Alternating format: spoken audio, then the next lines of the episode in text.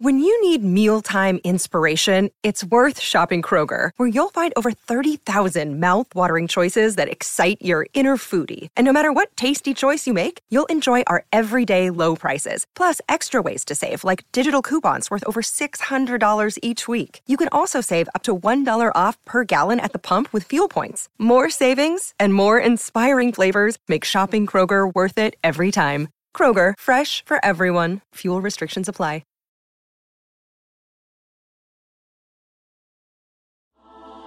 Today on the show, she is literally in the first sentence of Dune, so I think it's about time we talk about her.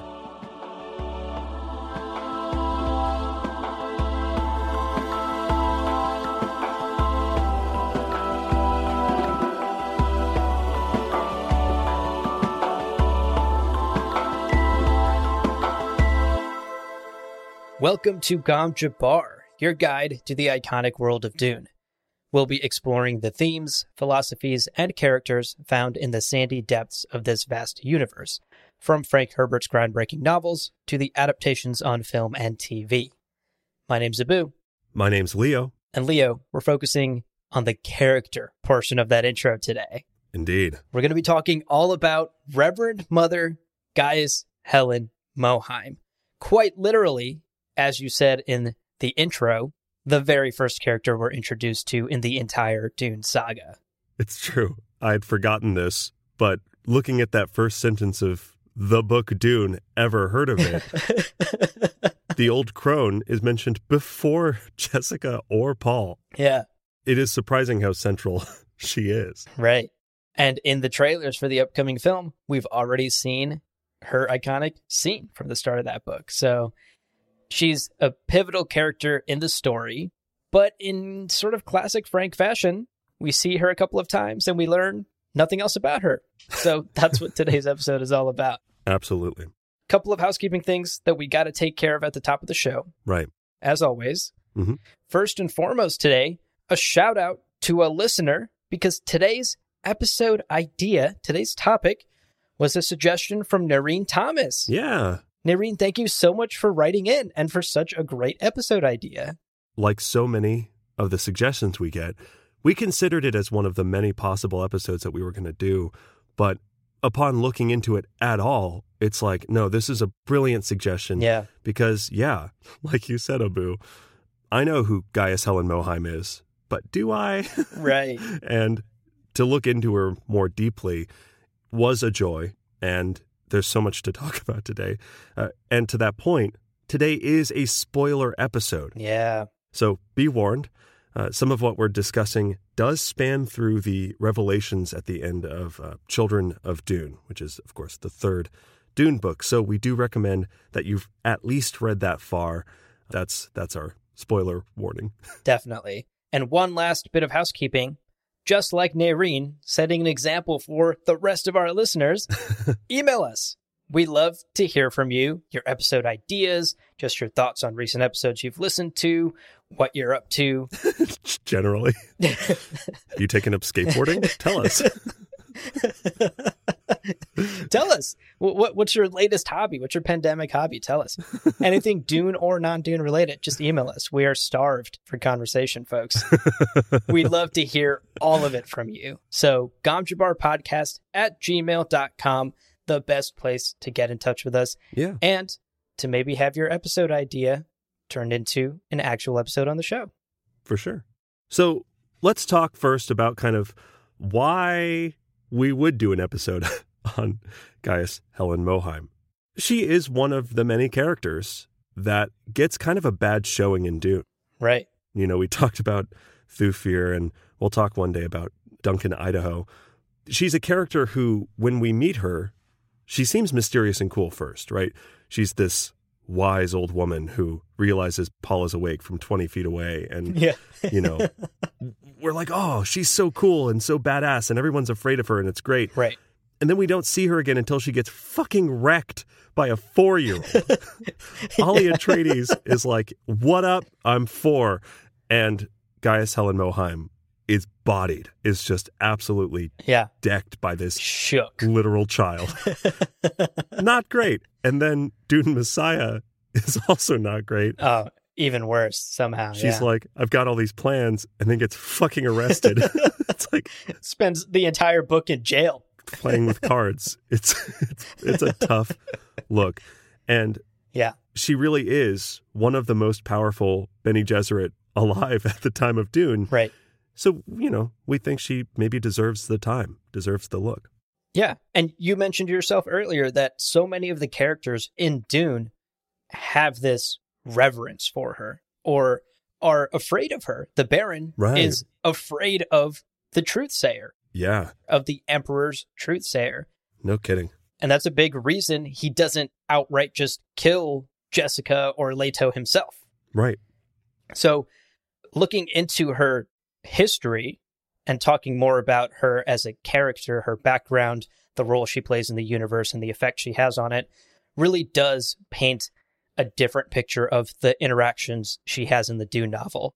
Totally. Yeah. The same thing with the Sardaukar, right? Like knowing that she isn't this overhyped entity in the Dune universe where everybody goes, "Oh, she's formidable." Yeah. And then we don't see her being formidable at all. Yeah, she didn't chance her way into power, and you're totally right that rereading Dune now with a lot of this stuff in mind makes it it's so rich. It's so Totally. wonderful. Yeah. Yeah. She has earned those reactions from the Baron, from Jessica, from Paul. Oh, totally. Okay. I hope everyone's ready and geared up because let's get into it. Yes. Reverend Mother Guys Helen Mohiam. Who is she? So, brief overview of this character, a little refresher. Mhm. Guys Helen Mohiam, when we meet her in Dune, is the trusted advisor and aide and truthsayer to the Padishah Emperor Shaddam IV of House Corrino. She is in a high position of power yeah. she is standing quite often right next to the imperial throne of the entire galaxy. Now, her role as a truth sayer isn't her primary allegiance, actually, Right. because obviously she is a reverend mother of the Bene Gesserit sisterhood. And as we know, the Bene Gesserit's ultimate allegiance is always to their fellow sisters, to their sisterhood, and to the larger goals of the Bene Gesserit. And that's what she's doing here in this position of power, just to the left of the strongest, most powerful person in the galaxy at that time. Yeah. Good place to be. Huh? Great place to be. She also functions as a proctor for the school on Wallach 9. She she actually helps like recruit potential young Bene Gesserits to the school on Wallach 9. Mm-hmm. So, like you said, the Bene Gesserit with this aim to help guide humanity down a certain path, good place to be at the left-hand side of the guy who just runs the galaxy Right. and also to be in charge of recruiting the next generation of Bene Gesserits and to be part of that process, it's wild. Yeah. She's a very influential person in a very high position of power when we first meet her. Yeah. And I would argue, even more importantly than all the influence and power that she wields at this moment, she's also our very first introduction to the test of the Gom Jabbar, Yeah, screw that our other stuff. namesake. Yeah, that other stuff means nothing. Gom Jabbar. Gom Jabbar, baby. Hey, that's us. That's us. She's, oh, she brings us into the fold. That's great. Yeah. And of course, as we know, in the very early scenes of the book, she administers this Gom Jabbar test to our hero, Paul Atreides. And that's our first introduction to her. Yeah. She's like, he's totally a human. yeah. 100% human. this guy, human. Checks out, Mhm. human. Checks out. Check the box. And finally, one other thing we learn about Mohiam early on in Dune is that she is one of the Reverend Mothers responsible for training Lady Jessica, one of the other main characters of the novel. Right. So she definitely plays this mentor slash mother figure role in Jessica's life. And that's another reason Jessica is a little bit in awe of her, right? Right. Someone that has trained her and told her everything she knows. Yeah, no, no kidding. So now that we've covered that, now that we've covered this kind of overview of who she is, let's talk about her childhood. Let's talk about what we know from her early years, which, gonna be real with you, Not, Not a a whole lot. lot. not a whole lot. Shrouded in mystery. hashtag shrouded in mystery, the number one hashtag used by Bene Gesserit sisters. This is like many characters in Dune. Frank just focused on the narrative. How dare he? Yeah. The encyclopedia gives us some knowledge, but it's also totally fair that details of the early childhood of a Bene Gesserit sister are not going to be kind of widespread, right? Right. I mean, that's on brand, right? Yeah. When you are a secretive political and quasi religious order Right. trying to shape humanity's destiny from behind the scenes, Yeah. you don't leave records lying around of where you get your recruits. Especially not on paper. I mean, that's really the biggest, the biggest note. Absolutely. Yeah. So her parents' identities are not detailed anywhere because, you know, Bene Gesserit. They don't they don't want you to know. They don't want the kids to know. Right. They don't want anybody to know. Your first and only allegiance should be to the school Yeah. and not to your family or your parents. Also, they may need to breed you with like a sibling. so, you know, Right. So let's not talk about it. let's not talk about it. Let's keep all of that secret. The encyclopedia does say this, though, and this is regarding her kind of general lineage. Yeah. Yeah. Quote She came from a long line of Reverend Mothers bred out of the age of despair, and like them, she was empowered with two gifts. She possessed the gift of prescience or illumination Hmm. and the power of solitary conception. End quote. Wow. Prescience. Yeah. Yes. I forgot totally that she has a limited sense of prescience. This is not the like name brand that Paul inherits. This is not the top shelf, you know, Totally. black label. I don't I don't know how the labels work. This is not the most expensive, highest quality. This is definitely like Joe's O's or like Kirkland Kirkland prescience. Jesus. Unnecessary shots at my guy Kirkland. I Leo. listen. It's great. It's great. No, and it's better than nothing. Kirkland. It's better than nothing. It's better than nothing.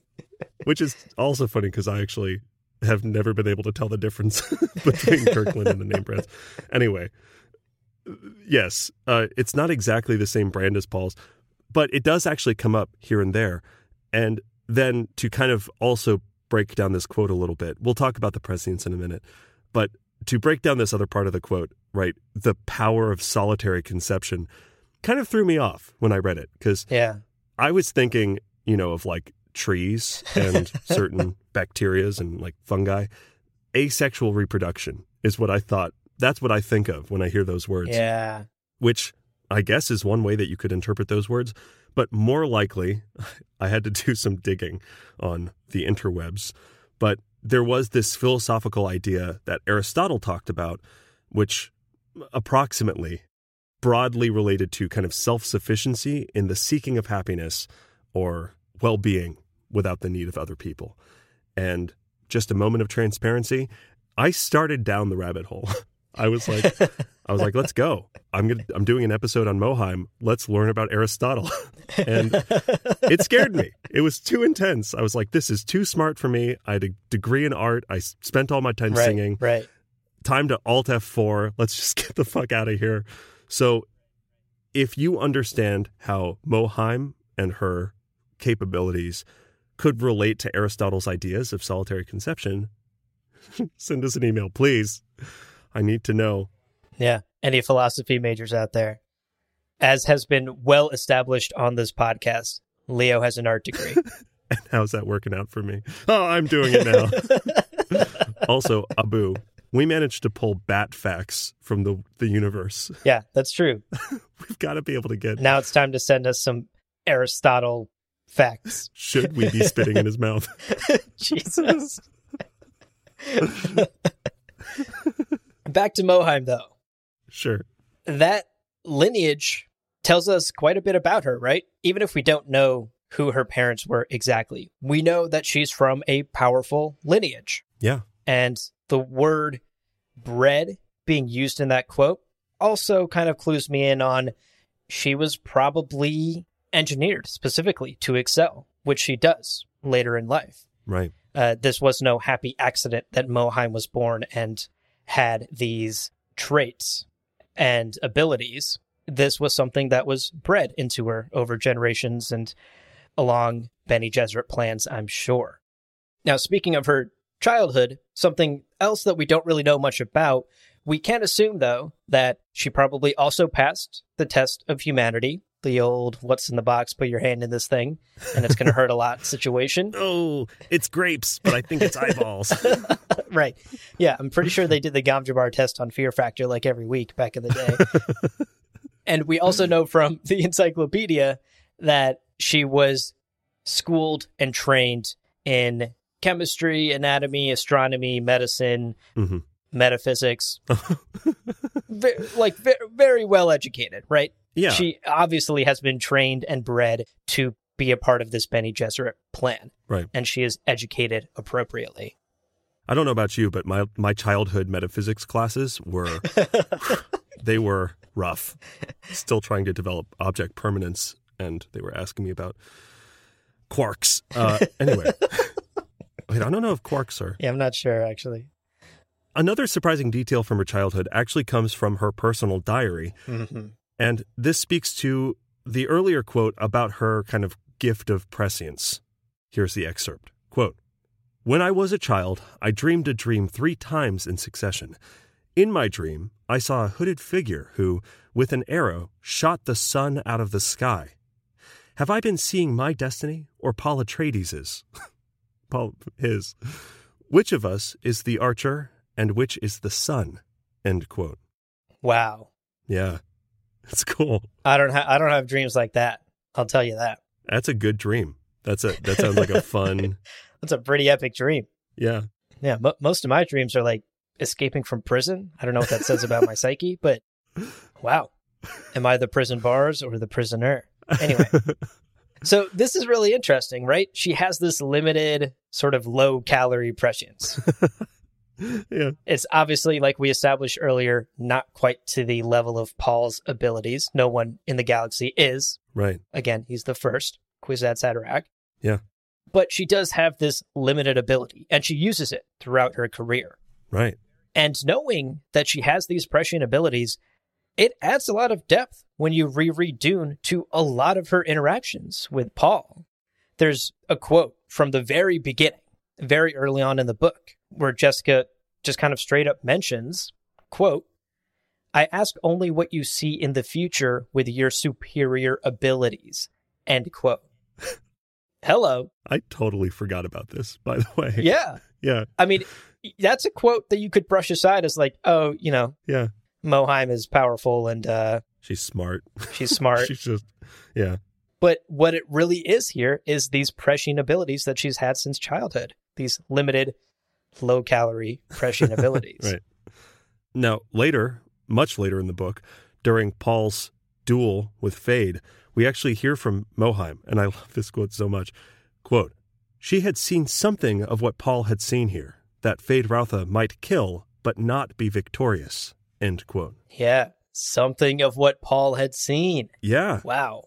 Talking about Paul at this time is in a nexus. He's not really clear on what's going to happen. Mohiam similarly is like, yeah, I've kind of sensed that Paul will die or could die, and Feyd-Rautha would still not be victorious. Right. I kind of see this as similar to what the Mentats do, where they're kind of sussing out what the future has through other means. But this isn't coming out of some Mentat training or calculation. hmm This is just a sensitivity that she has and a light Kirkland prescience that she's just got. Yeah, absolutely. I mean, just later on in this very scene, when Paul is negotiating with the Emperor near the end of the book, we get another quote that clues us in on Mohiam's prescient abilities. Quote Mohiam had her own view of the hidden meaning in Paul's words now. She glimpsed the jihad. End quote. Uh, Hello. uh, We've spent the whole book yeah, only hearing about the jihad from Paul.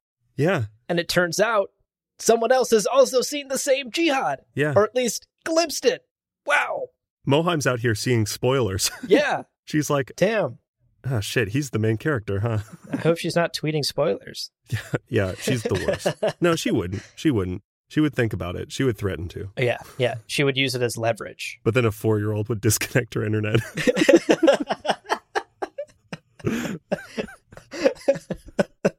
that uh, all of that being said, she does admit in her journals, uh, reflecting this kind of prescient capability, quote, I failed to see much since that time when I first confronted the young Paul and tested him, end quote. Yeah.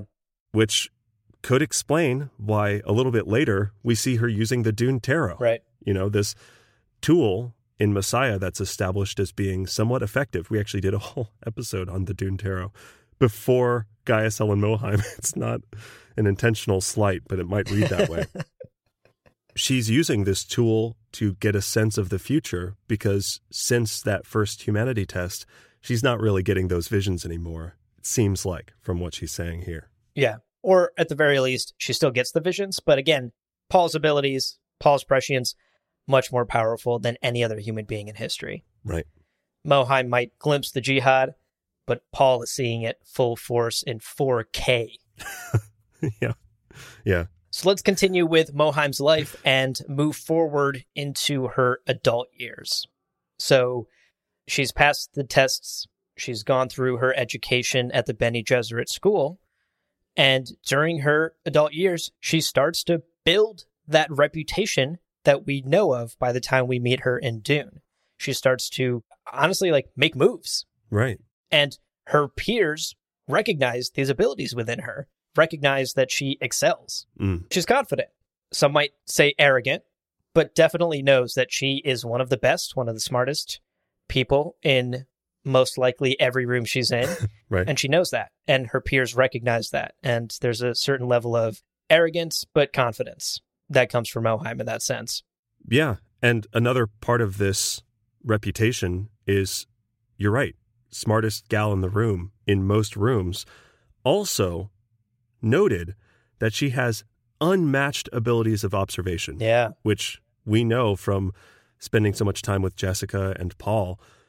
This is a vital skill for Bene Gesserit to observe, to see, and to put two and two together. You got to see the twos before you can add them. Right. This is especially useful in administering this human test, the humanity test with the Gom Jabbar. Mm-hmm. You're watching them as they go through this agony. Are they composed? Are they about to break? Do I have to fucking kill a child? Right. like, there's a lot riding on that moment. And she was the best at it at the time of Dune. She is distinguished as being the best at that test. Right. And it makes sense that later on in life, she becomes a truth sayer, Yeah. someone who can use her incredible abilities of observation to suss out the truth.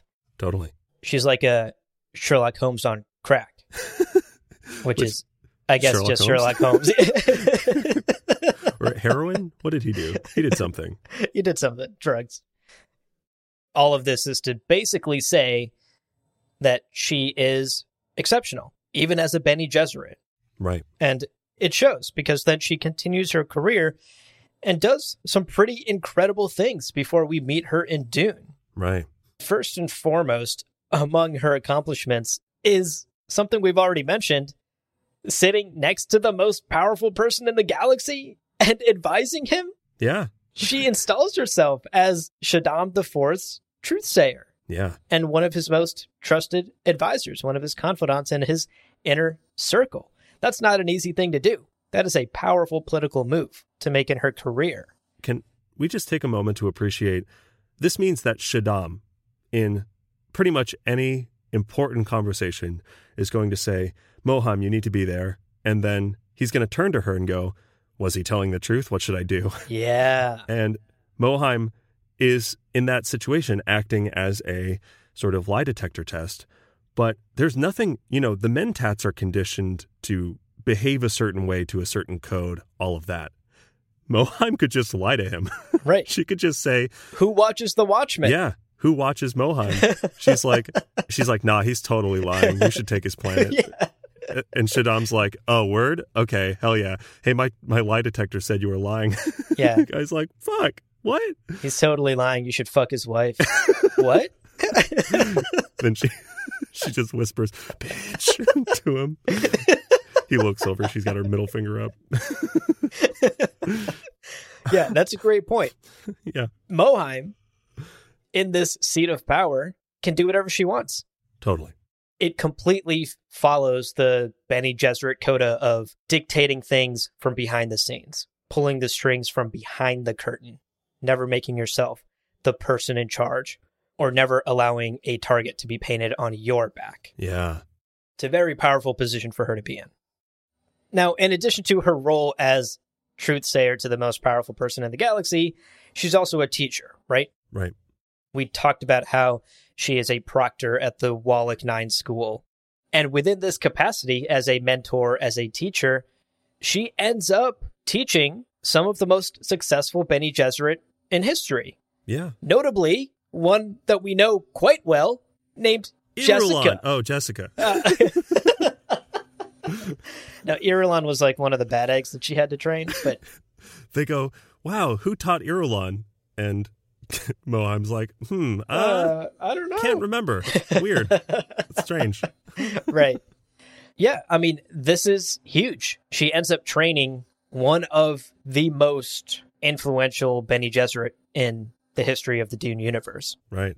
And we find out in one of the later novels that in the Hoard at Dar es Balat, Yeah. there are notes that indicate that she was dictating a lot of the Bene Gesserit strategy leading up to Paul's birth. Right. She's quite influential in pushing Bene Gesserit decisions in that direction. Yeah, and I mean, again, you're talking about Bene Gesserit's strategy. This is all for the Kwisatz Haderach, but it's also securing a foothold in galactic goings on, which, you know, pretty much every significant person we meet in Dune on the political kind of galactic scale, with the sole exception of Baron Harkonnen, has a Bene Gesserit at their side Right. they're all over the place. I mean, you can't toss a kindjal without hitting one of them. That's got her stamp right there. Yeah. Okay, let's wrap up her early life. Right. Leading up to that fateful meeting with Paul Atreides in the opening pages of the Dune novel, the encyclopedia actually tells us this quite tragic and extraordinary story about Wanna Marcus, who should sound familiar to Dune readers because this is Dr. Yueh's wife. Right. Yeah. From the encyclopedia, quote, Mohiam's journals indicate that Wanna Marcus was extremely talented, especially in the skills of truth trance and truth saying. Right. End quote. Which makes sense because, as we know from the Dune novel, Dr. Yueh, through his marriage to Wanna, knows a little bit of truth saying, which he uses when he faces the Baron to confirm that his wife is indeed dead. Right. Now the encyclopedia continues and says, quote, she was being groomed for the role of a truth sayer, but certain developments, notably Reverend Mother Gaius Helen. Oh wow, they dropped Mohiam here. What the fuck? Yeah. Mo- Mohiam's her last name, I think. I see. Like my mom's name is Cheryl Ann. You might. She's from the South. Guy, guys, Helen Mohiam's from Texas. Guys, Helen, have you done your homework, Guys, Helen? Gaius Helen, Is that a boy in your room? 15 boys. are you doing that breeding program shit again? How many times have I told you, Gaius Helen? Southern families worry about that breeding program. Jesus. That's what they do in those public schools. Oh god, really showing our East Coast elitism there. Yeah. coastal Anyway. elitism, yeah. Continuing No with this quote. But certain developments, notably Reverend Mother Guy's Helen's dis- I can't think of that without a southern accent now. Uh, Guys, Guys, Helen, you pricking boys with that needle. Jesus. oh God. But certain developments, notably Reverend Mother Gaius Helen's discovery of the young Paul Atreides' exceptional abilities, caused the Reverend Mother to alter her plans for Wanna. Believing that the time of the Kwisatz Haderach had come, Mohiam was determined to usher it in without delay. For this purpose, Wanna Marcus was selected to act as decoy. End quote. Right. And then the encyclopedia basically explains that Wanna was sent to infiltrate the Harkonnens in almost a sacrificial sense. The idea was to spark basically the events of Dune. Right. For Wanna's death to happen, for Dr. Yueh's Suk school conditioning to be broken, and for the Baron and for Piter to come up with this plan to plant a traitor within the Atreides ranks and use it to their advantage. All of those dominoes lead back to this decision by Reverend Mother Gaius Helen Mohiam. Crazy. Now, there is a sort of question of the timing of all that. And I think the key verbiage here is discovering young Paul Atreides' exceptional abilities. Yeah. By the time of Yueh betraying House Atreides, Wanna is known to be long dead or dead already. Right. Right. So, one way we could reconcile this you know, kind of conflict would be Jessica, something in her awareness told her he might be capable of being the Kwisatz Haderach, right? Hence, Gaius, Helen Mohiam being there.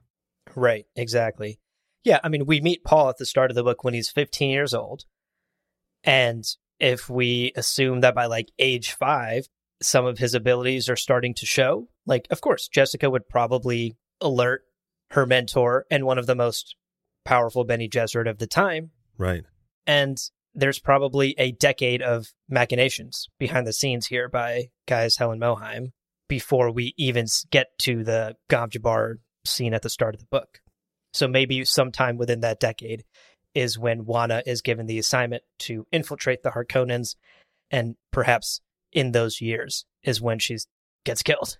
I did want to highlight it's mentioned here that Paul's father's death in particular would like free him up for the experiences necessary to become the Kwisatz Haderach. Yeah, almost like a trigger. Right.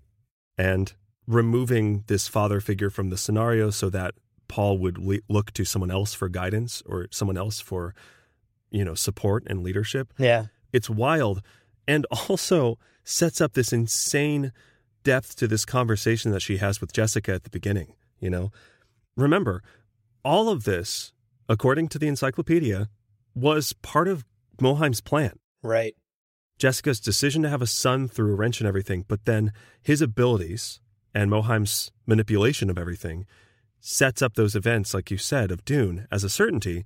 So we get this conversation between Jessica and Mohiam at the beginning of Dune, where she says, uh, Jessica says, quote, is there no alternative? And Mohiam responds, Alternative. A Bene Gesserit should ask that. End quote. Wow. Yeah. Which, on a certain level, you read it on the surface as you're asking for things to be a different way than they are, is bad training for a Bene Gesserit sister. Right. And that's how Jessica takes it, and she is properly deflected. She's kind of being gaslit in that moment. But Mohiam, if you think about that, Jessica saying, is there an alternative to your plan in all of this? You know, the dominoes are falling in the way that you planned them to. Is there an alternative? And Mohiam's like, uh, fuck, uh, pff, what? That's a what? shitty question to ask. And Jessica's like, ah, oh, you're right. I'm just emotional because, you know, my husband's going to die or my, the love of my life is going to get yeah, murdered. Yeah. It's, it's brutal. It's ruthless. Right. It's so ruthless. It's crazy. Yeah, and again, totally on brand for her, right? Yeah. Mohiam is dedicated to the Bene Gesserit cause of getting to the Kwisatz Haderach at whatever cost. Yeah, no kidding. And actually, part of that cost, to your point, you know, like let's take Mohiam at her word that she loves Jessica. Right. When she leaves that room that day after that conversation, there's this description of tears on her face. Yeah. And we even get this aside where Jessica says that was the most disturbing thing she had seen, conversation aside, which is perhaps mysterious. Like when you read that for the first time and even the second or third time, it's like, hmm, uh, how, like, what is she, does she regret that Jessica's going to lose Leto? Like, what is the nature of her tears? Like, why? Right. Well, this suggests that this is the moment where she's really coming for the first time face to face with the emotional cost of her machinations, right? Yeah. That, you know, for the Bene Gesserit at whatever cost, well, Mohiam, this is the cost. Your like favorite pupil that you love is losing the love of her life and you have to look her in the eye and be like, how foolish of you. to ask for an alternative to me murking your husband or murking your love. Right. To to what must be done. Yeah. Right. It really is that the tears with all of this in mind are are humanizing Right. and give some beautiful depth to this character who we are currently kind of shitting on for being ruthless. Yeah. Yeah, definitely. It's a human moment right. for someone who throughout the Dune saga and even throughout this episode and all of our research from the encyclopedia and other sources comes off in many ways as inhuman and solely focused on achieving her goals. Right. And it's a good reminder that there there is a person underneath all of that Reverend Mother bravura. Right. Totally. So that is her life up until the first pages of Dune. Oh, Quite a life she has led. yeah. Yeah. Achieved way more than I have in my short 28 years. Yeah. Fair. You have time. You have time though. I have time. I will be the truth sayer for the president of the United States someday. Well, just just got to figure out how truth saying works. Really, maybe I should step one. maybe I should follow Mr. Holmes' strategy and try some crack. I really, I think it's heroin it might be heroin. because he, he injects it. So I, I don't think you inject crack. I don't know about drugs Yeah. though. I don't know. I don't know anything about drugs actually. semuta, just start taking semuta. right. okay, uh, we're gonna take a quick break here, but hang around. Right after this, we're gonna talk about uh, the whole rest of her life. Stay tuned. Another day is here, and you're ready for it. What to wear? Check. Breakfast, lunch, and dinner? Check. Planning for what's next and how to save for it? That's where Bank of America can help.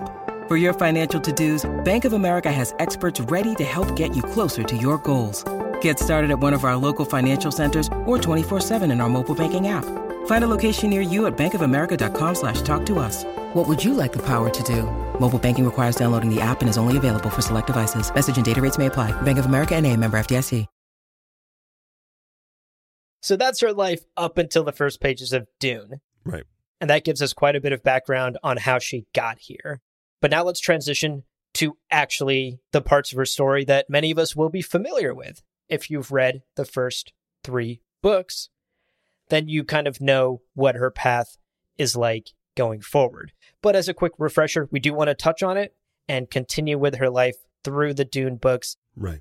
and ultimately to her death in Dune Messiah. So let's get into it. So we kind of joked about it at the beginning of the episode, but it is true that the first sentence of Dune Yeah. I'd forgotten this. I was like, I think she's mentioned in the first page or two. No, in the first sentence, before Paul or Jessica, she is the first human indicated in the Dune novel. This is the sentence for anybody who hasn't read Dune in a while. Quote In the week before their departure to Arrakis, when all the final scurrying about had reached a nearly unbearable frenzy, an old crone came to visit the mother of the boy, Paul. End quote. Yeah. There she is right there, folks. Old crone. Squad, roll up. And of course, this scene then rolls into one of the most iconic scenes in all of Dune Best scene. hmm the Gom Jabbar test, Uh, where we get our name, right. the test of humanity that Paul has to pass. And as a reminder, now that we know about Mohiam's career and her childhood and her training, she is exceptional at this. Yeah. she is one of the best people to administer the Gom Jabbar test because of her unmatched abilities of observation. Right. And this gives us a big clue as to how important Paul already is. The most important Bene Gesserit in the galaxy, the woman who stands right next to the Emperor, is here to test this 15 year old boy? Right. That's a big deal. Yeah. I also can't read Gom Jabbar test without thinking about how all of my friends these days have to listen to me talk about Gom Jabbar and how that's really the test for friendship for me now. It's like, hey, yeah, can you survive me talking about Gom Jabbar constantly? yeah, or will you chew off your limb to escape? yeah. And they have to pass it, you know? It's a high bar to pass. It's not many have. right. When your entire personality becomes about Dune. You lose a lot of friends, folks. That's just the harsh reality. But listen, the ones you keep are perhaps the only ones worth keeping because Dune is love and Dune is life. Right. So so please email us. we actually get this interesting quote from the encyclopedia and this really highlights also part of why I love the encyclopedia. The quote says, first, quote, she kept the test results. This is Paul's test results. She kept the test results a secret, giving the sisterhood no warning that a potential Kwisatz Haderach was among them. End quote. Which is damn wild. And you think you hear you read that and you go, "What the hell? That's crazy." Yeah. I don't know Gom Jabbar tests were HIPAA compliant. yeah.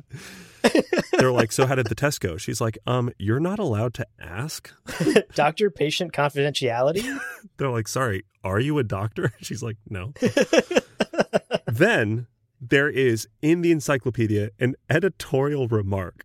And I fucking love this. This is why I love the encyclopedia. this is so good. Because it's yeah. it's written as a document that was written by people, basically that the only record of that she kept it a secret comes from the Bene Gesserit. They're like, nah, she never told us. It's wild. This is so crazy. She like refused to tell us. Yeah. Yeah. So it is totally possible, this editorial remark points out, it is totally possible that they're just fucking throwing Mohiam under the bus. They're like, they're like, no, we had no idea. Paul only won because he caught us off guard. And everyone goes, didn't Mohiam test her? And they go, oh, she, no, she didn't tell us anything. she kept it to herself. It's incredible. I love it so much. That is so funny. I mean, this reeks of the tobacco company funding the test that says smoking doesn't cause lung cancer. You know? right, right, right. Who? Sorry, who paid for this test? Uh, it's not important. Uh, what's important is that we get the truth out, which is that the Bene Gesserit is capable. We didn't get owned by a right, child. Right. Oh, that's so funny. Yeah, that that definitely seems like a little bit of Bene Gesserit PR, a little bit of tampering. So moving on, the next time that we see Mohiam after this Gom Jabbar test at the start of the book is nearly the end of the book. Right where she's in the audience chamber with Shaddam IV and Baron Harkonnen on Arrakis when they all arrive on Arrakis. And they are confronted with Alia. And uh Mohiam is shaking yeah. in her robes. Not doing too well. She's her composure is questionable at this moment. There's this weird toddler standing in front of her. Right. And remember, Mohiam believes in the Bene Gesserit through and through, right? She is an embodiment of everything the Bene Gesserit stand for. And here in front of her is this creepy little child who we know has other memory. Right. And Mohiam can sense this. And Mohiam can also recognize that, oh my God, yeah. there is a strong possibility of this child becoming an abomination, of being overtaken by those other memories. Right. Because access to other memories, access to the genetic memories of all the previous Reverend Mothers.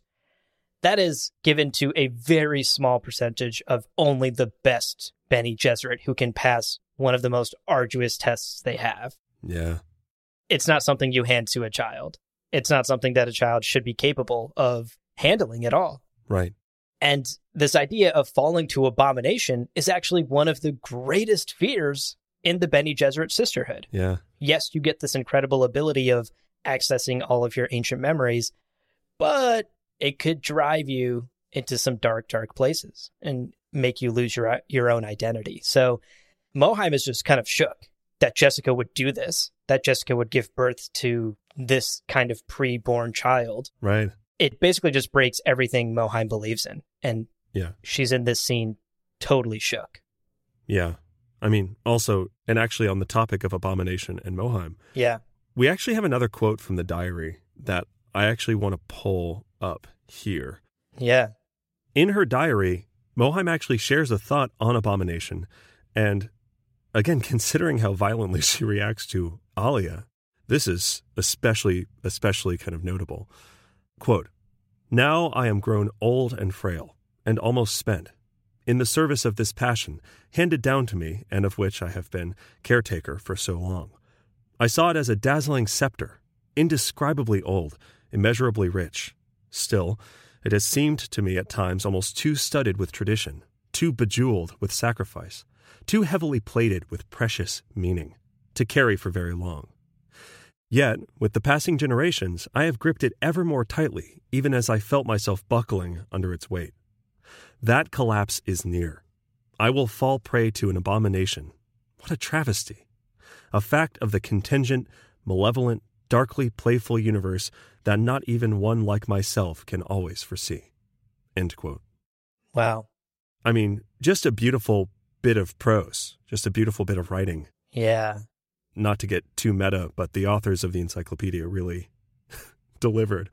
It's fascinating to hear about her talking about her responsibilities as this incredible weight that she's buckling under, but also this admittance that as she grows older and maybe her identity of self diminishes, you know, we don't really hear about Bene Gesserit's and late, late, late stage, maybe health issues. Yeah. Uh, I don't even know if it's possible, but what about something like Alzheimer's, right?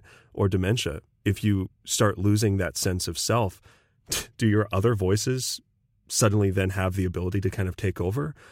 I don't know. A, a legitimate fear. Yeah. It's, yeah. I mean, it's a real, she's saying here, yeah, as she grows older, she's becoming less resistant to abomination.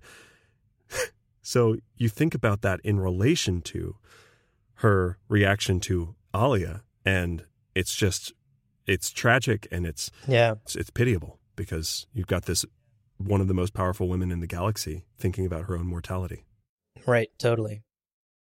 Okay. Continuing Mohiam's journey in the pages of Dune, at the very end of the book, we see Mohiam once more in the room where Paul uh, basically just flexes on everybody and takes control of the galaxy. Yeah. So, among these flexes, Paul has a conversation with Mohiam. And now that we sort of understand so much more of Mohiam's life and history and journey up to this point where she faces off with what she sees now is a nearly fully powered Kwisatz Haderach standing right in front of her, the thing she's wanted to achieve her whole life, this exchange back and forth between them becomes quite poignant. Paul tells Mohiam, quote, You've never had the right or cause to forgive my mother anything. Ugh. End quote. Ugh. Wow. So good. A reminder that Jessica was taught and raised by Mohiam, and because of Mohiam's own behind the scenes machinations, Jessica's lover and Paul's father were killed. All thanks to Mohiam. Yeah. Thanks, Mohiam. so the fact that Paul is standing here face to face with Mohiam and telling her, You've never had the right to forgive my mother anything, considering everything she's done, yeah, that's the least he could say here. also, to Jessica's credit, he's the Kwisatz Haderach. Right. he is the thing. And Jessica's like, I think I can do it. And fucking did. Yeah. Mohiam's like, she betrayed us. Nah, Mohiam, you didn't know what the Kwisatz Haderach was going to be. The sisterhood was mistaken about the qualities of the Kwisatz Haderach. That's not on Jessica. So it's really, it's just an incredible sentence that sh- shuts her down 140%. It's glorious. Right. Right. Her life's work is standing right in front of her and telling her she's wrong. Oh, so good. What an earth shattering moment that must be. Now, in this very scene, Paul explains that, yeah, he could have killed Mohiam if he wanted to. Right. He's the motherfucking Kwisatz Haderach. He can do whatever he wants now. Yeah. Instead, he does her one better. Quote, I think it's better punishment that you live out your years never able to touch me or bend me to a single thing your scheming desires. End quote. Holy shit. Ugh. Imagine being Mohiam right here. Your life's work, the thing you have schemed and politicked and climbed to the very top of the ladder for, the thing you've dedicated your entire life to, that your sisterhood has dedicated generations to, Thousands of years. is standing here telling you that he will not be controlled. Yeah. Wow. Ugh. Brutal. Brutal stuff. It really is the ultimate punishment, right? That's the kind of thing that sends you into a midlife crisis. Makes you question every decision you've made until now. Hey, uh, Mohiam bought a convertible. That's seems out of character. Yeah, she's going through a lot. don't don't ask her about it. She's trying to climb Mount Everest. I she's never climbed a thing in her life. Uh, I don't know. Just support her, I guess. You know, we're here to talk if she needs. A... Gaius, Helen, you wasted money on dumb cars. yeah, absolutely brutal stuff here for Mohiam. And frankly, as we transition into Dune Messiah, the second book, things don't really get better. no, no, it doesn't. I, I mean, picking up in Messiah, she's hosting coup parties. She's like, we got to get rid of this. Got to get rid of this guy. She's hosting. Has everyone tried the hors d'oeuvres? I made them myself. Someone tried the hors d'oeuvres on Wallach 9. They're great. They're great. They've got a great charcuterie from Wallach 9. Uh, she's trying to overthrow Paul, right? Right. And she's partnered. She's got a team. She's gotten together her little suicide squad, her little Justice League. Why, why am I focused on DC? What's the Avengers? That's what she's got. Face dancer Scytale. Uh, she's got the semi prescient kind of guild navigator Edric, which is, of course, mostly to act as a blinder for Paul, so Paul can't see them, and Irulan, uh, wife to Paul, but who also was among her t- pupils when she was teaching at the Bene Gesserit schools. Right. Uh, which I'd actually forgotten when I made that joke earlier.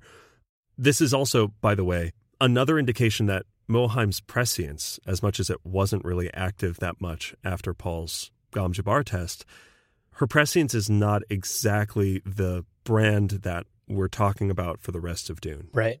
Because Paul can see her in his visions, whereas he's normally blind to other prescient beings. He can see Mohiam. Basically, just to differentiate a little bit when we're using that term for Mohiam, it's it, it really is like prescience light, it's completely different flavor.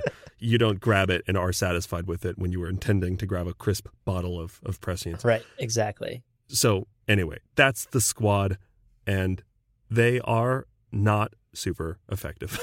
yeah. This uh, coup attempt isn't off to a great start. Right. Because shortly after this little meeting, Yeah. she gets arrested. Which is a really tough look because it's also an embarrassing way to go, get arrested. it's so funny. It's so funny. It is just so funny. She tries to argue when she is confronted by the authorities. She tries to argue basically Corrino era law in a world that is now ruled by an Atreides named Paul. Ever heard of him? Ever heard of him? And she just gets absolutely shut down. She says, quote, I'm a passenger on a guild highliner in free space, end quote. Very Karen of her, right? Right. I don't I don't need to wear my mask. It's a free country. right. and the response here, iconic, quote, there is no such thing as free space, madam, end quote. Ah! Shit. That's that's definitely. I want to talk to your manager. I am the manager. I am the manager. Yeah. it's incredible. And so after this embarrassing exchange, our girl Mohiam, she gets imprisoned in Paul's Keep Yeah. and spends a lot of Dune Messiah there. Oh God. Yeah. Do you know who I am? Uh yes. And that's why you're being arrested. right. As it turns out, that is why we're talking. we get a scene of her imprisoned, and her schedule these days are meditations and tarot readings. Uh, Irulan visits, and I went to summarize kind of what happens in this scene. It's almost nothing. Almost nothing happens. yeah. It's basically just them kind of chatting. They've got their secret language. It's it's cool. It's really cool, but nothing really happens. As always, Irulan is a wonderful person, but doesn't get a lot done. exactly. And then basically, we get through the rest of Dune Messiah, and we get one other notable scene with Mohiam before the end. She is brought before Emperor Paul Atreides Right. for a private negotiation. Because at this point in the story, Paul has seen many visions of Chani's death because of all of the plots against him. And in this scene, he's basically trying to negotiate Chani's survival here Right. From Mohiam because he, you know, he fully realizes Mohiam is involved in some of these plots against him. He may not know for certain which one, Right. but he knows that she she's plotting against him. So he's trying to strike a bargain. Hey, you and the Bene Gesserit, get off my back, and what I'll do is give you the thing you desire. The Bene Gesserit want to preserve his genetic material, right? They want to preserve his line. He's the Kwisatz Haderach, Yeah, no kidding. their ultimate goal. And to lose him would be, oh my gosh, a- failure, an astronomical failure, generations in the making. And so he offers this as a bargaining chip. Hey, Mohiam, you and the Bene Gesserit back off, and I will give you what you need for artificial insemination. you can have my genetic material and do with it what you will if you stop plotting against me. And Mohiam says no. yeah. Right. The sisterhood is all natural when it comes to preserving genetic lines in their breeding program. Right. As far as we know, they have never allowed for artificial insemination as a means. So Paul's like, yeah, I'll, I'll give you a, I'll give you some, uh, some of my genetic material. And Gaius Helen's like, no, don't. So she, she says basically, I need to talk to Wallach Nine. Right. She needs time, get on the same page as her sisters. And so they put a pin in the discussion. We actually never hear back from Wallach. this was one of the weirdest parts, yeah. it's kind of left on red by that whole planet, which is Yikes. not a good feeling. You know, she swiped right. It was a match, and then she got ghosted by all of Wallach 9. So, Yeah. as pointed out, not a great showing for our girl, pinnacle of the Bene Gesserit sisterhood. Yeah. Yeah. How the mighty have fallen. How the mighty have fallen. The next and last time we hear of her is in the party polysymbols for the birth of his children, right? He goes, I have to have these people with me. Chani's like, ew, why those people? He's like, nah, you wouldn't get it. It's like a time vision thing. And after that, after those events, and he's kind of walked into the desert because he's uh, fully blind, as he kind of puts it. Against the orders, he left everybody to basically leave Mohiam alone, right? Send her to a planet, just like get rid of her. Alia is like, yo, Stilgar, go kill her. and Stilgar just does. He's like, well, yeah, okay, sure. yeah. Again, looking back on it, I'm, I'm almost surprised at how cavalier Stilgar is about that. He's talking to Duncan Idaho, and Duncan Idaho's like, you killed a Reverend Mother? And keep in mind what Reverend Mother even means for Fremen. Like, that's a Yeah. huge thing. And Stilgar's Huge. like, yeah, I mean, she's in charge now. Right. And with that, off page, kind of, so ends the life of Gaius Helen Mohiam. Yeah. What a life it was. It's a good run. Good run. It's not bad. But of course, this wouldn't be Gom Jabbar if we just left it at that Right. And ended on a note that made sense at all. There's one more thing to talk about that we have yet to bring up this entire conversation. We have been quiet on this front, Right. and it's explosive because there is some canonical evidence that Gaius Helen Mohiam could be Jessica's mother. What? Oh my God. Let's talk about that immediately. Just kidding. Time for a quick break. Got him. Uh, but actually, yeah, stay tuned. We'll be right back. And we're going to talk about that. We're going to talk about Jessica as the daughter of Gaius Helen Mohiam. Okay, welcome back. We've made you wait long enough for this. Yeah. We got to break this theory down.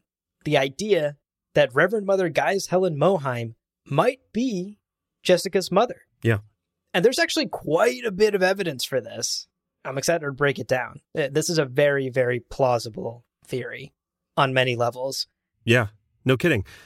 Now, a lot of this comes from the Dune Encyclopedia.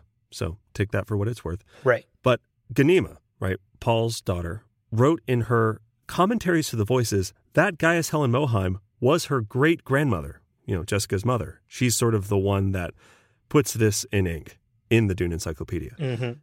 Now, in Children of Dune, when Leto 2 and Jessica are talking, Right. he says to Jessica, The Bene Gesserit know your parentage, that you are of Baron Harkonnen, and then also this woman, Tanidia Nerus.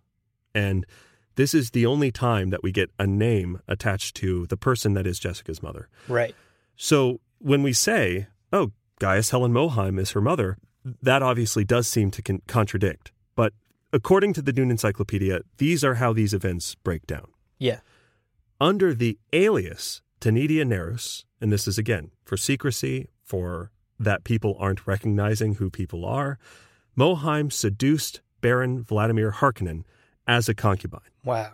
And we actually do get a line where he sampled many things in his youth. You know, this idea that although we only really see him having a preference for young men, young boys, there is some indication that it wasn't always the case.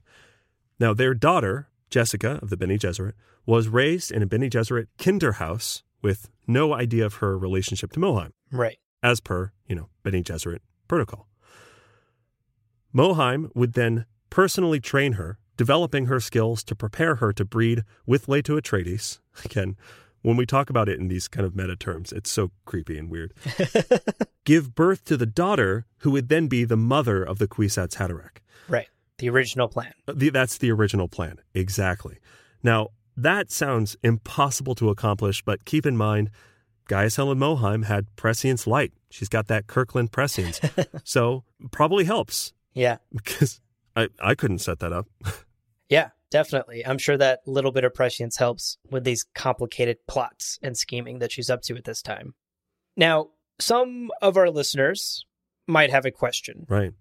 about how this has possibly been kept secret all this time, considering so many of our characters, especially by the time we hit Children of Dune, so many of our characters have access to other memories, Right. have access to their ancestors. Why wouldn't some of those ancestors bring that shit up? Yeah. Why would no one mention, hey, Jessica's mother is Mohiam? Right. Why would all of the other voices inside their memories be silent about that? Right. From the Dune Encyclopedia, we are given a reason, and it's it's a fairly good one. Totally. Uh, but before we get into that, a little refresher on other memories and what they are. Basically, many of our main characters, Alia, Ganima, Leto 2, and of course Paul himself, Right. plus many of the Bene Gesserit who graduate to become Reverend Mothers, have access to their genetic memories, can tap into these capital V voices in their minds. Right. Now, we learn in Children of Dune that many of these voices have some degree of autonomy, right? They have their own personalities. They can choose to interact with or not interact with their quote unquote host, right? So it's it's not like every voice is always talking or fully accessible. They have a bit of autonomy there. Right. Yeah.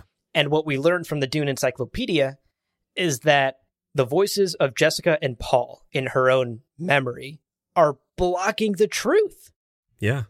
The voices have chosen to block the truth about Jessica's parentage and about Mohiam being Ganima's great great grandmother.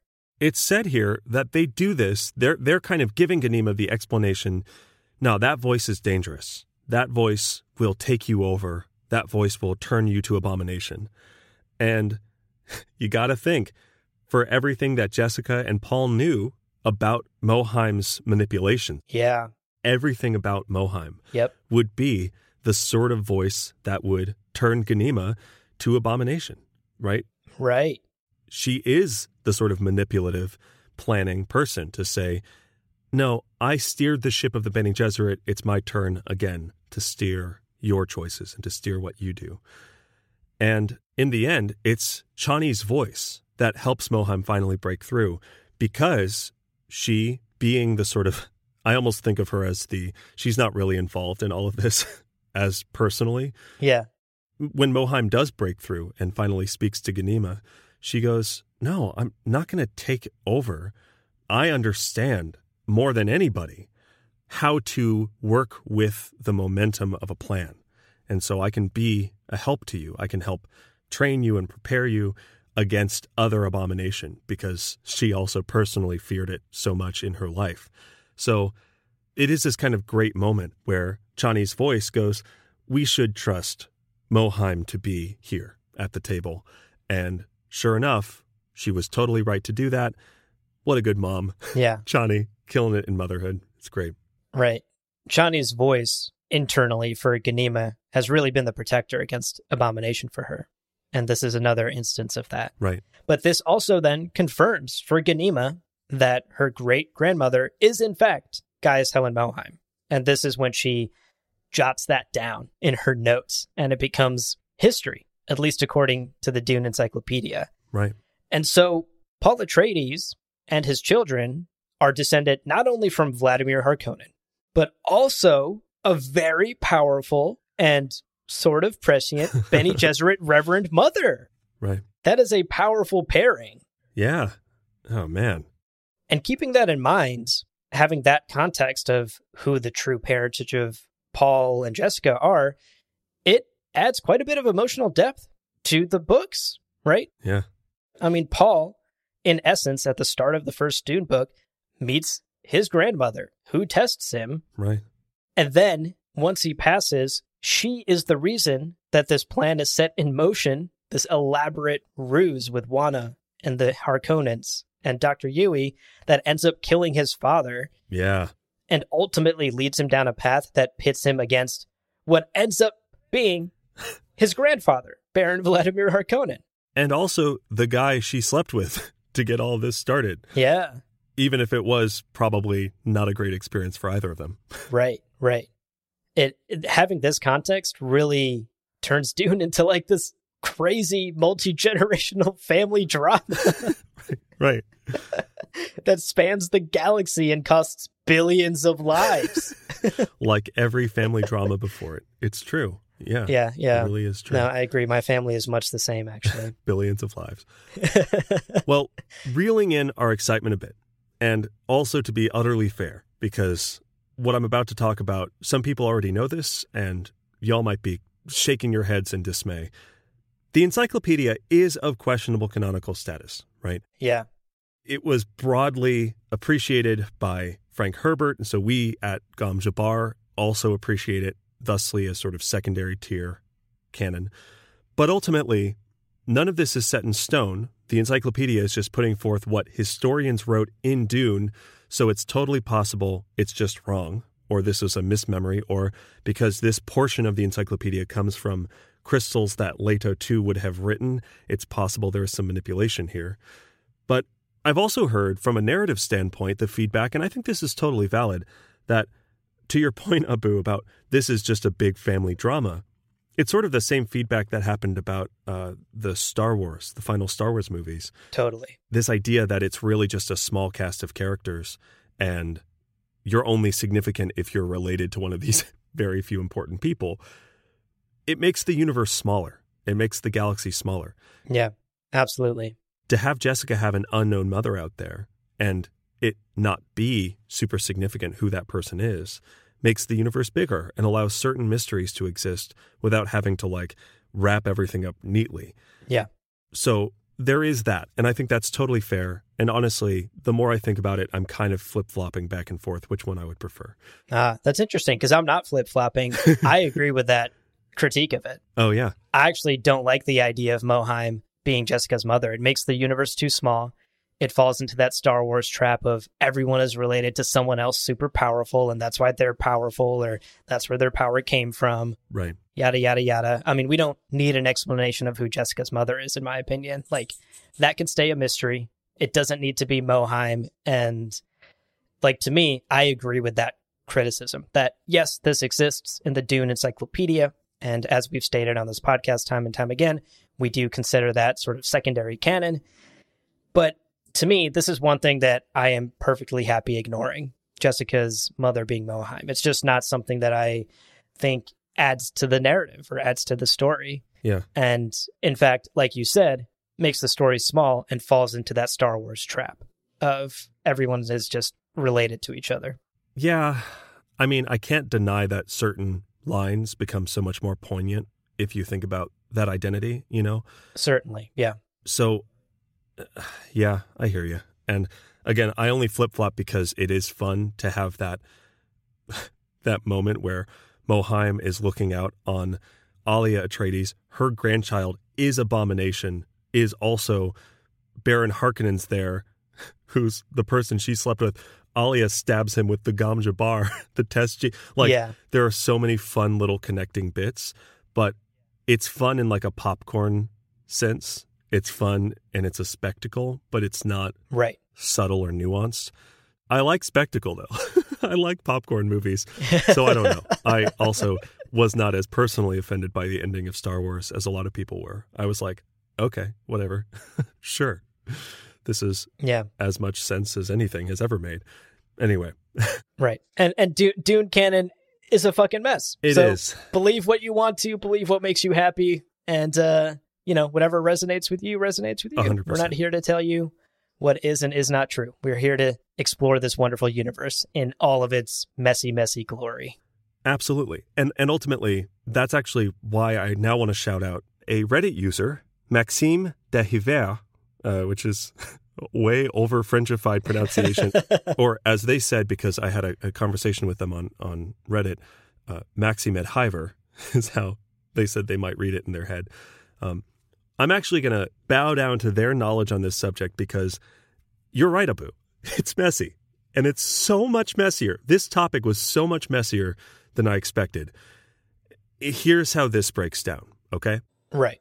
The Dune Encyclopedia, which was edited by Willis E. McNelly, proposed this twist first. This is in 1984 that Mohiam is or was Tanidia, the mother of Jessica. That reveal was, according to McNelly himself, one of the few things that Frank objected to from the Dune Encyclopedia. Here is an excerpt from a message from McNelly, okay? Quote I consulted with him by phone very often, and he and I had only one quibble. My assertion that Reverend Mother Helen Gaius Mohiam was Jessica's true mother, which is contrary to what the books themselves say, where Frank Herbert identified some shadowy figure as Tanidia Nerus as her mother. End quote. Right. So they ended that conversation on good terms, as he says later. And that does kind of put a nail in the coffin of this twist, right? This idea that, nah, Frank was kind of like, no, not that one, right? But there's one other side to this, which should be brought up. Right. 15 years later, after the Dune Encyclopedia was published, the 1999 novel Dune House Atreides by Brian Herbert and Kevin J. Anderson was uh, published. And in the plot of that book, establishes the same twist, the same connection. Now, Brian claims he based a lot of his writings, a lot of his prequels, a lot of his sequels, on Frank's notes. So there is a possibility that, based on his conversations with McNelly, Frank maybe changed his mind and said, you know what, maybe Mohiam, maybe it is good for some reason that I'll get into in this book that I'm going to write next, you know? Totally possible that he changed his mind, wrote a note about it, and then that note was something that Brian Herbert based that plot twist off of. So, you know, all of this is to say, first of all, thank you, Maxime. Yeah. Incredible bit of insight into that whole debacle. Right. But also, I flashed back to me going, oh, let's take a fun, quick look at a character who doesn't get enough time. Right. Two hours ago, Leo was like, let's just have a casual conversation about Mohiam. It'll be so quick and easy and fun. We we won't get stuck in the canonical quicksand that is Dune and have to talk about emails between McNelly. Oh, it's just wild. But, you know, you're totally right. I mean, Mohiam, like a few other topics, really does sit at this boiling nexus of canonicity. yeah. And I guess then I'll say, maybe for the both of us, Abu, we celebrate the fact that there is room for interpretation, right? The Dune Encyclopedia offers answers to a lot of questions that Frank never answered, but you can absolutely consider them as one possible answer. It doesn't have to be, if you disagree with it, you're wrong. Yep. We celebrate that it is fun to talk about these things, and it is fun to get a little bit messy and to go, "Ah, how do I feel about that? Right. Is that good? Yeah. Because look, we have a lot of free time. We too have been imprisoned in Paul's dungeon. Someone please send help. We just have a pair of microphones and all the time in the world. Irulan keeps visiting, and she's And just she's just not doing anything. she's not doing anything. Do something. Irulan, please.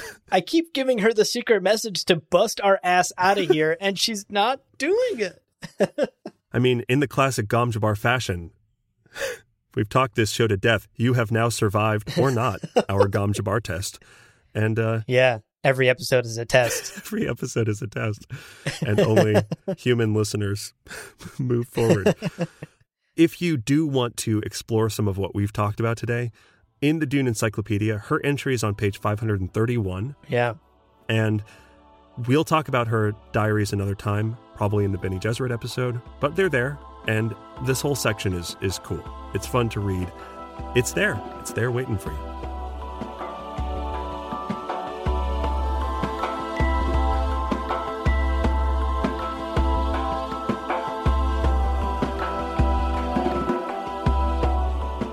Well, friends, there is no real ending. It's just the place where you stop the recording.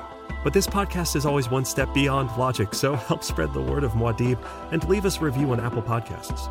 And be sure to check out the other shows on the Lore Party Podcast Network on loreparty.com. You can also follow us on Twitter and Instagram at lore underscore party. Thank you so much for listening, and remember, he who controls the podcast controls the universe. We'll see you on the golden path.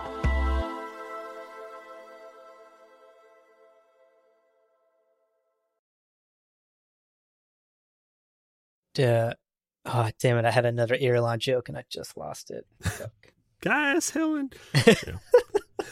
Guys, Helen Mohawk. Guys, Helen. Guys, Helen Mohawk. You gathering those boys' semen again? Jesus. I told you that was forbidden. but Pa, I need his babies. Ain't no such damn thing as a Kwisatz Haderach. How dare you bring that Blue Hill speech into our household? You've been hanging out at Rossak again? Wow, the deepest of cuts. Jesus.